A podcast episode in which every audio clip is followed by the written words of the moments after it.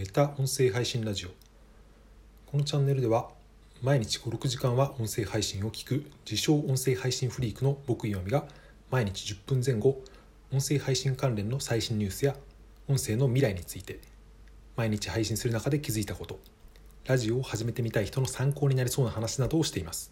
スタンド エフエム、ラジオトーク、ポッドキャスト、Spotify やヒマラヤでも配信中です。気になる方はフォローお願いします。はい、くがつじゅうななにちの木曜日です。いかがお過ごしでしょうか。今日はサクサクいってみたいと思います。えー、今日の話題は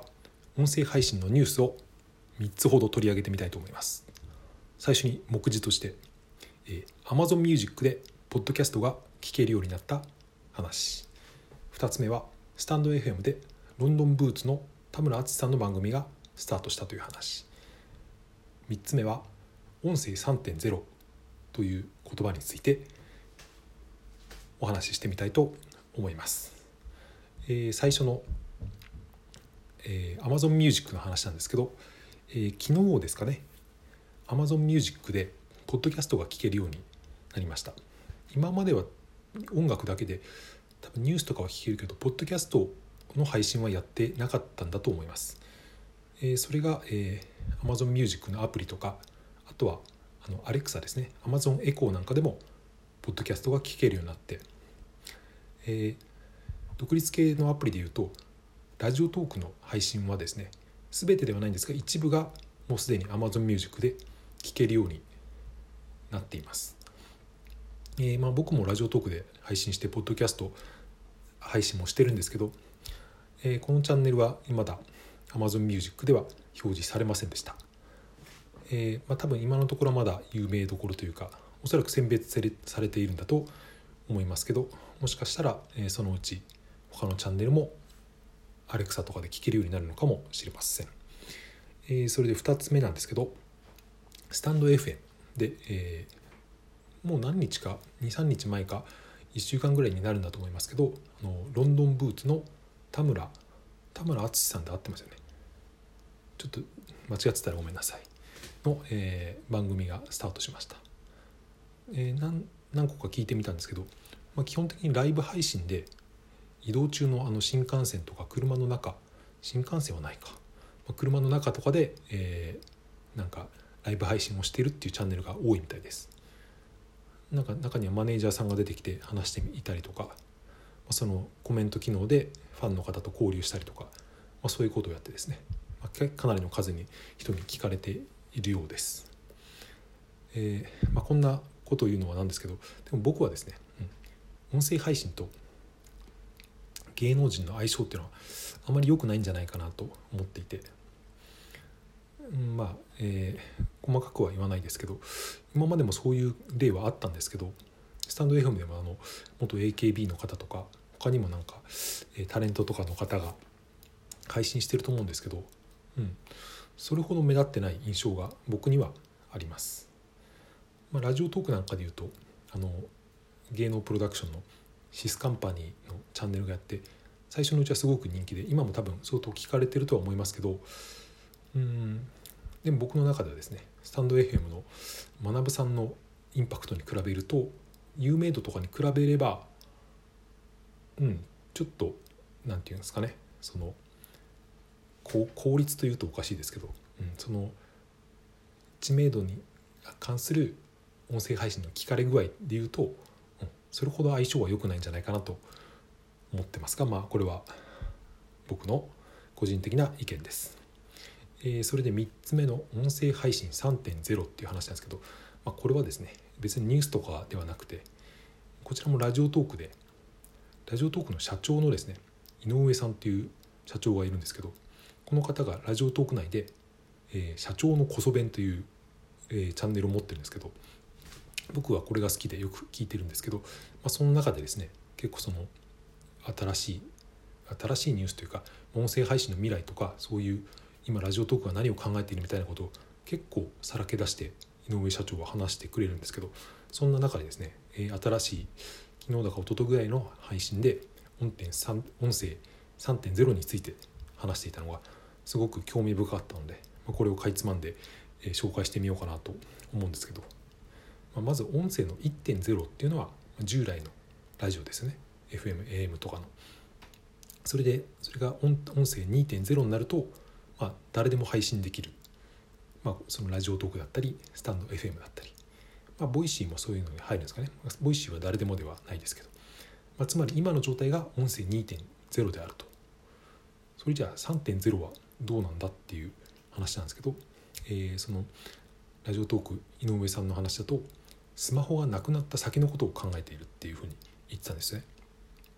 まあ、それはどういうことかというと、まあ、今でもですね、うーん、音声配信したりとか、えー、収録するのに、まあ、スマホを持ったりとか、えー、マイクを使ったりとかいろいろすると思うんですけど、まあ、それはですね、えー、まあ言ってみれば自然な状態ではないと。人間というのは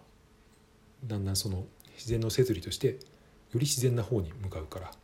本当に自然な姿はその両手もね、デバイスを使わないとか手を使わない状態が自然で、必ず音声配信もそういう風になるだろうっていう話だったんですよね。まあ、実際に今 AirPods とかですね、ワイヤレ、ワイヤレスイヤホンを使って手放しで聞いたりとか、一応通話とかもできますから手放しで配信することはもう今の段階でできてると思うんですけど、僕も家とかでですね YouTube とか音声配信を聞くときはあのネックスピーカーを使ってですね、普通に家中歩きながらボイシー聞いたり、そのいろんなそうですね音声配信聞いたりしてるんで、まあ、それがさらにですね進化するような形かなと。まあ、これは井上さんの話ではないんですけど、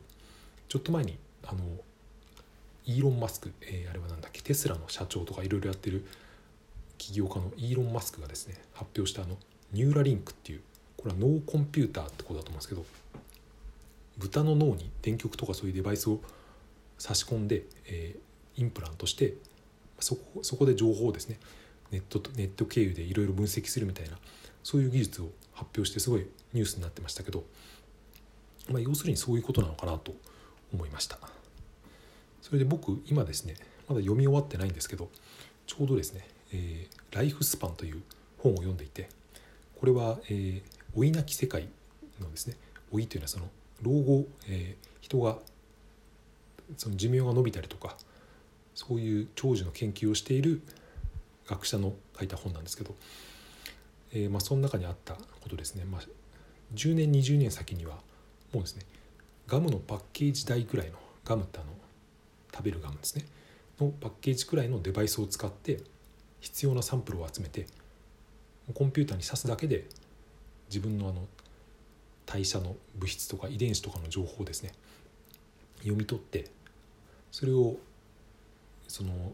お医者さんと一緒に見るっていうことがもうすぐ実現するだろうみたいなことが書いてあって、それをやるとですね、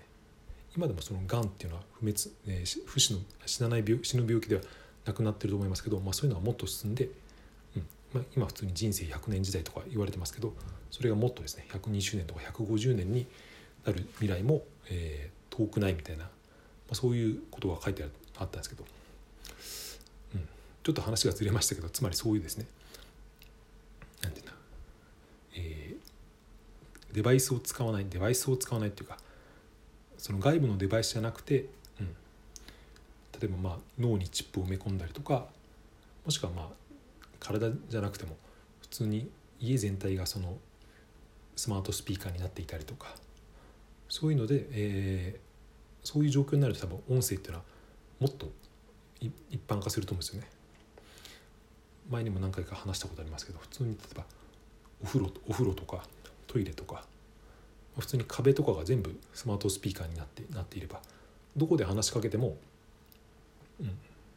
ニュースとか音声配信が聞けるわけですよね。まあ、そういう時やっぱり映像よりも音声の方がなんか気楽だしいいのかなと思いますけど、ちょっと話がだいぶ飛びましたけど、まあ、そういう音声、音声 さんてんゼロ っていうことをですね井上さんが喋っていて、えー、その話がとても面白かったので、気になる方はですね、えー、ラジオトークで社長のこそ弁という番組を検索してみてはいかがでしょうか。えーまあ、そんな感じで気になった音声関連のニュースをみっつ話してみました。はい、今日はこれで終わりにしたいと思います。お聞きいただいてありがとうございました。それでは今日も良い一日を。さようなら。また明日。